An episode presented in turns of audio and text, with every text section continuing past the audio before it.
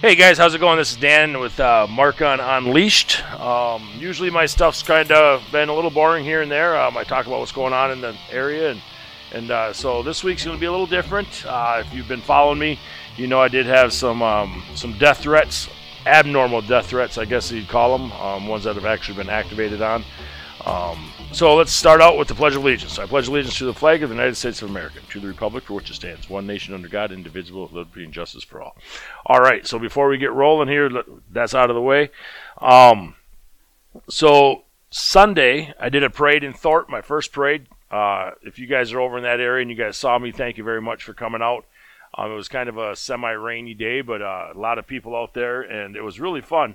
First time I walked down a parade route and shook hands and stuff like that. So you'll see me on more of them.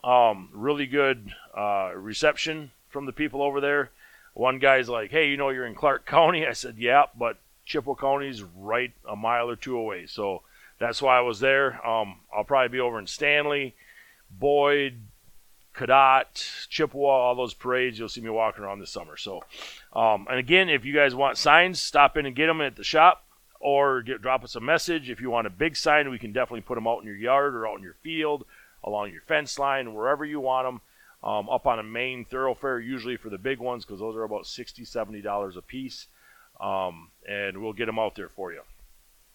So Friday, I was sitting here at work, and two Chippewa County deputies came in and looked at a couple items, and nothing major, just kind of a little off wall. They were in off-duty uniforms or basically polos. So they were detectives and, came in, BS'd a little bit, and then they left. And I was like, well, that's kind of weird. You know, we didn't talk about anything really except some product, and that was it. Later on that night, I got off about 5:30, 6 o'clock, and Tara and I went over to the Sandbar to have some dinner and worked on our house and stuff like that. And we were at the Sandbar about 8:30, and phone rings, and it was guys from Madison. And it was an agent, Department of Justice special agent, and he introduced himself, and he said, do you know why I'm calling? And I said, well, no, not exactly, but I did see some county guys this morning, and, you're not the ATF or anything, so, what can I help you with? And they asked if I had been watching the news. I said, no, I'm not a real big news person, really, and he's like, well, there was a murder, attempted suicide, and I said, oh, shit. Usually they'll call me up on that when there's a firearm involved, and they might attract the firearm back to my shop, and then they want to see who bought it and go from there after, when they bring in warrants and things like that. And I said, well, what can I do for you? And they're like, well, I asked them if they needed information on firearms, if we're going to go down that route. And they said, nope. We have the firearm, wasn't bought at your store. And I'm like, okay, maybe the guy that did the murder had been to my shop. That's usually how it goes. And the guy's like, nope. I said, okay, what's this about? And he said, well, your name was on a hit list that we found in the gentleman's car at the scene. And I was like, oh shit, okay. Like an active hit list. I mean, this guy just whacked somebody, and now he tried to suicide himself, and he messed that up. But anyway, my name was on the list. I said, well, all right, am I in danger? And he said, well, we don't think so, but, we'll talk to you more about it. It's an active investigation. We'll talk to you more about it next week. And I'm like, it's the weekend, dude. What do you mean next week? I go, come on out to the Sandbar. We can go to my house. We can talk about it, whatever I need. I just need to get a picture and stuff. He's like, well, we can't give you that at the moment and stuff. I'm like, okay, I understand the active investigation part. No problem. Sounds good. We'll talk to you Monday. The next day, I had a message from an investigative reporter from Madison on Facebook, and she reached out to me and told me a bunch of information. She said that through their investigation and through her contacts in the source, wherever it was, that there was also two other gentlemen that were on his communication list, not his list, but other communication lists. I was like, so there's two other guys out there that you know of. And she's like, well, that we think we know of, yes. I said, okay, that's unnerving now. And then she asked, I asked her who else was on the list, and she told me it was the Wisconsin governor, the Michigan governor, Mitch McConnell, the Speaker of the House, I believe he is, very senior person or an owner of a large mining company, a couple attorneys, and these two judges. The two judges are now deceased. One they think was natural causes a month or two ago, and then the other one was the murder. And I said, well, that's kind of unnerving. Why the hell is my name just a gun shop owner involved? And she said, well, if you Google your name, obviously you come up as a local gun shop owner and trainer, but then you also pop right behind it as running for a political office. And you've been pretty boisterous, I see, about,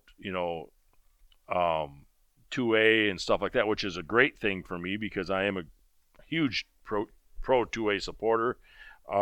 Tuck. And but then when, she's like, they might think you're trying to go against that. And I said, well, that's dumb. So she sent me a picture of him later on that day, and I did recognize the gentleman from my days when I was a sergeant in the Department of Corrections. So I was in law enforcement for 14 years in the Department of Corrections, and I recognized the gentleman, and I said, yep, I recognize him. Doesn't really stand out in my head, but yes, he was in our facility. And that was it. Well, throughout the time, I'd given a couple more interviews to news media stations, and that night it broke. I'm sorry, I only gave her the one. And then that night it broke locally, and I didn't know nothing about it. WQOW had it, and it was a pretty good report.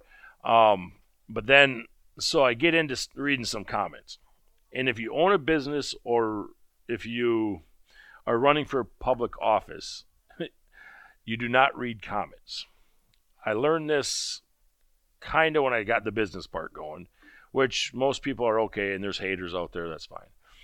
And then the political office thing kind of threw me for a loop because I started reading a few comments and people are like, well, he probably, just put his name on the list, just to get notoriety. And he probably did this and, good on him, hopefully he gets hit and all this stuff. And I'm like, wow, you guys are really, really don't like me for some reason. I mean, I'm not sure. I'm a likable guy. I mean, if you get to know him anyway. But otherwise, I'm like, this is crazy. So I stopped reading them. I talked to one of my mentors who's he's in Madison now, running for public office again. He'd been there already, and he told me, he's like, Dan, don't take this stuff personally. And I'm like, okay, I won't. But I do thank you guys that listen to me and follow me and support me in my political adventure and my business, because usually the people like you guys would jump on there and they just berate these people. And I'm like, thank you very kindly. I do appreciate that.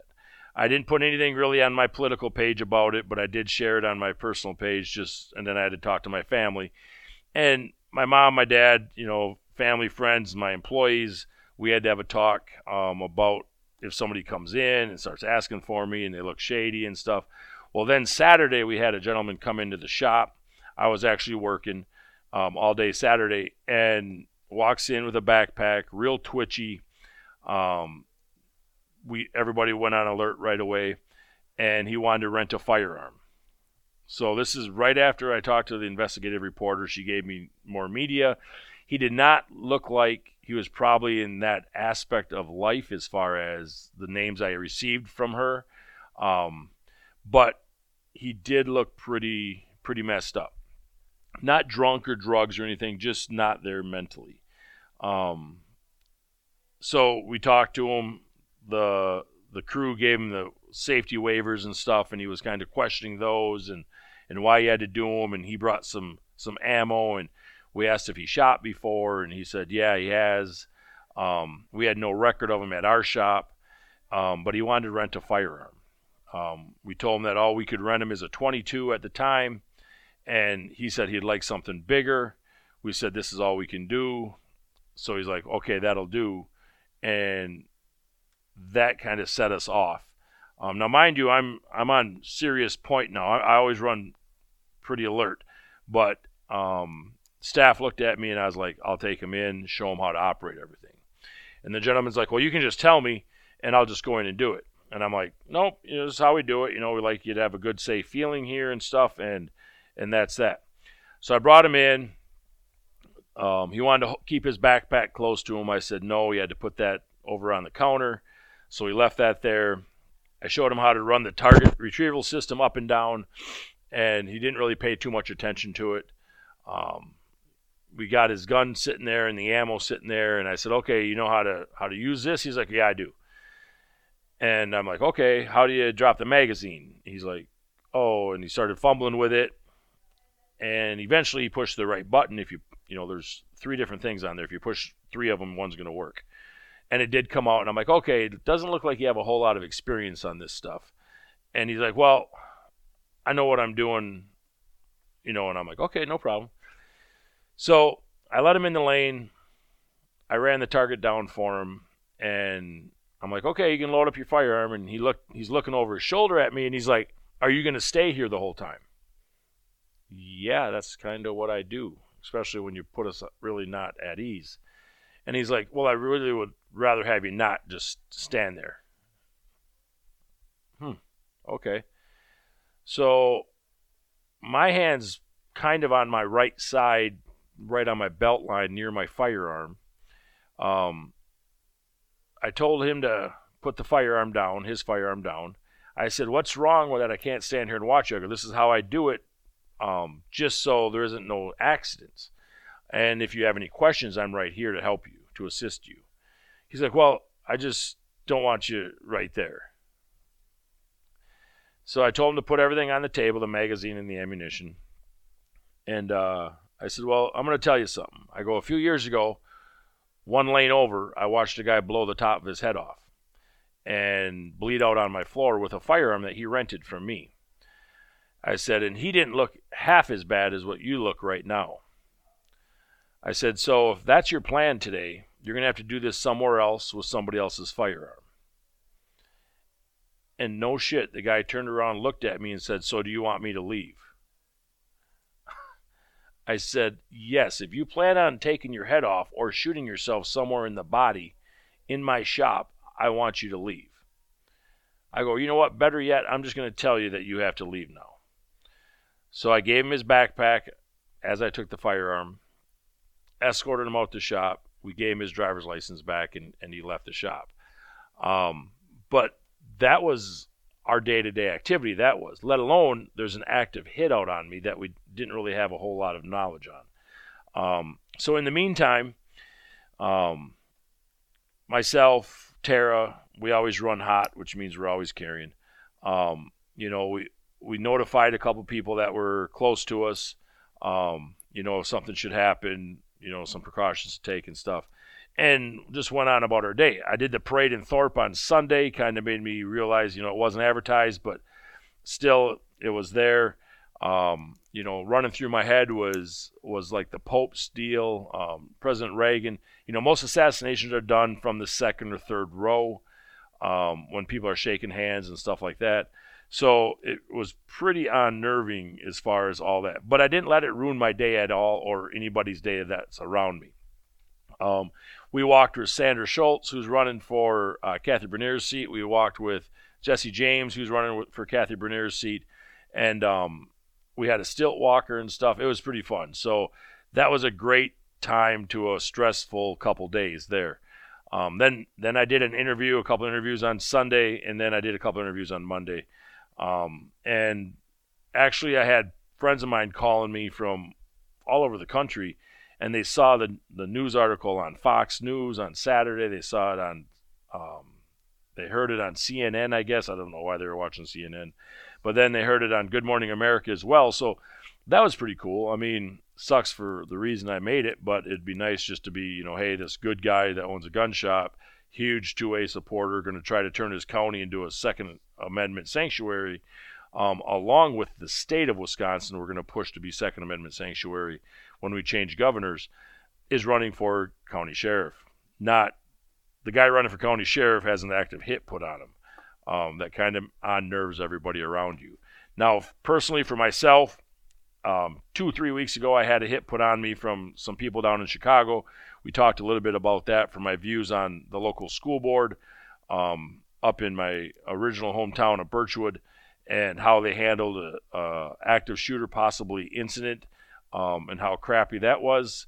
And then last year I had a pretty good death threat. The guy kept calling the shop, telling us how he was going to do it, when he was going to do it and stuff. So I contacted local law enforcement, the Halley PD guys, and then they notified Milwaukee County, Milwaukee did their knock-knock system to the guy because he did have a pretty violent history. And the guy emailed me back and said, you didn't have to call the cops on me. I said, yeah, you made it pretty clear that you were going to try to kill me. He's like, well, I didn't try yet. And I'm like, yeah, that's why the cops came. So he knew that we were serious. Hadn't heard nothing from him. And that was just because of my political views and my stance with Ron Johnson on some stuff last year. And because I said that the January 6th huge terrorist attack that happened was not really a terrorist attack, and most of it was staged by the other party. And it just basically led people through and just wanted to get names and numbers and all that stuff. So then my name comes up on this hit list. So is my life boring? I think so. People that live with me and are near me think that I'm a little on the nutty side. However, I don't let it really change my day-to-day activity. I feel bad for the people that were on the list, that it does freak them out. Myself, it's just what it is. Some of the news media outlets that talked to me were from some pretty big cities, and they asked, well, how did you feel when you found out? And I couldn't just say, I was like, okay, I'm going to drink some beer tonight. They're like, well, how'd you feel? And I was like, well, I kind of felt unnerving and stuff, and they're like, so what'd you do? Did you stay indoors? And I'm like, no, I carry a gun all the time. Law enforcement do their job. They'll come and investigate the situation. They asked, one outlet asked if I had police escorts. And I laughed and I said, no, that's not their job. If I wanted to hire personal protection people, then yes, I could do that on my own dime. But I am personal protection. You are your own personal protection. If you don't want to be a victim, then you have to be prepared on how to react. And that is starting by carrying a firearm, or at least just knowing what the hell's going on around you. We talked about the judge, how tragic it was with the loss of life. Being a judge or a retired judge or a retired district attorney or anybody that puts criminals in jail, you are not their favorite person, okay? You just are not. When that person gets out of jail or their kid gets of age or their wife or husband gets psychoed, they're going to come after you because you ruined their life. That's how that goes. So I told the one, I said, everybody in that field should be carrying a firearm. I said, hell, nowadays we should have teachers trained to carry firearms if they want to and want to be trained. We would love to train every one of them as much as they wanted. And she's like, the lady kind of looked at me on the Zoom call, and she's like, oh, that's kind of a good idea, Mr. Marcon. I'm like, it's a great idea. Because law enforcement is not there to protect every individual in their community. They're there for deterrence and to write reports after the incident happens and then to go after the bad guy. As sad as it is, that's the way we live in today's society. Very seldomly do officers respond to walk into a robbery or walk into a home invasion or whatever. They're there to write reports after the incident happens and it's reported. God bless them, but there's not many of them out there, so they can't be there where everybody needs them at the same time. And I told them, I go, I'm 100% back in the blue, back in the brown. They're doing the damnedest job on investigation as they can and releasing as much information to me as possible. Now, do I look at it a little deeper and say there's probably more people out there that this guy was working with? I think so, because that's just my mindset. Do I hope that he was working alone? Yes, I do. And I hope in the next couple weeks, everything just kind of calms back to normal and this just blows over. However, usually these shitbags don't work alone. They have to have somebody there to drive them. There has to be a group. You don't kill one person and then try to commit suicide when you have 9 more people on your list or however many there was. That's a list that the group has. And everybody has their directed hit. And afterwards, if however they want to think it, they're supposed to kill themselves so there isn't no lead back to somebody else or whatever, then so be it. This is how that stuff usually operates. Not just, oh, well, one guy gets shot, he has a list of 12, and he's going to kill himself after the first one. Probably not. Now, is this guy the smartest person in the world? No. Why do I say that? Because he couldn't even off himself. He did a self-inflicted gunshot wound, and he didn't even finish that correctly. Some people say that's kind of morbid to say. But now we have to sit there, and who's going to pay for his hospital bills? Who's going to pay for him incarcerated if he gets out of the hospital and is reincarcerated? Us, as taxpayers. Just pull the plug. He was there. He knew he was the one that did it. Honestly, just go in there, kill the power, come back a couple hours later and get rid of the body. That's my personal belief. And yes, I've been running for Chippewa County Sheriff. Do I think that way on that aspect of it? If that was your grandpa, your dad, your uncle, your mentor, or whatever, how would you feel? I didn't know the judge. From what I understand, he was a great guy. A couple people I know lived next to him years ago and said he was an awesome dude. But why are we keeping this other guy alive? He's not going to say anything. It is what it is. He's not going to pay back the hospital for it. He's not going to pay for his incarceration again. He was incarcerated already. He gives two shits. So here we are, as a society, paying for a guy that actually killed somebody and has a violent history besides, so we're going to keep him alive for whether it's in a hospital or whatever. Again, that's my 2 cents. I know when Tara listens to this, she's going to be like, oh my God, you can't say that, running for office. Nope. You know what? If you don't want me in office because of my views like this, then don't vote for me. You probably aren't listening to this podcast anyway. So, again, zero fucks given. It's just the way it is. People ask me, well, are you going to still do your podcast? Are you still going to do your live feeds when you're a sheriff? Hell yeah, I am. I'm still going to do them for Marcon. I'm probably going to have one going for the sheriff's department, just as probably not quite as vocal, but just to let people know what's going on in the community. Because what I've been receiving is the local sheriffs do not get out there in the community, and they're always out there just blowing smoke up people's asses because they're a political figure. I'm getting in there and I'm doing it. If I get one term out of it, I'll be happier than a pig in mud. That's the way all these people should be going to Madison. That's the way they should be going to D.C. That's the way they should be going to their governor's spots, is get in there and make change that the people want.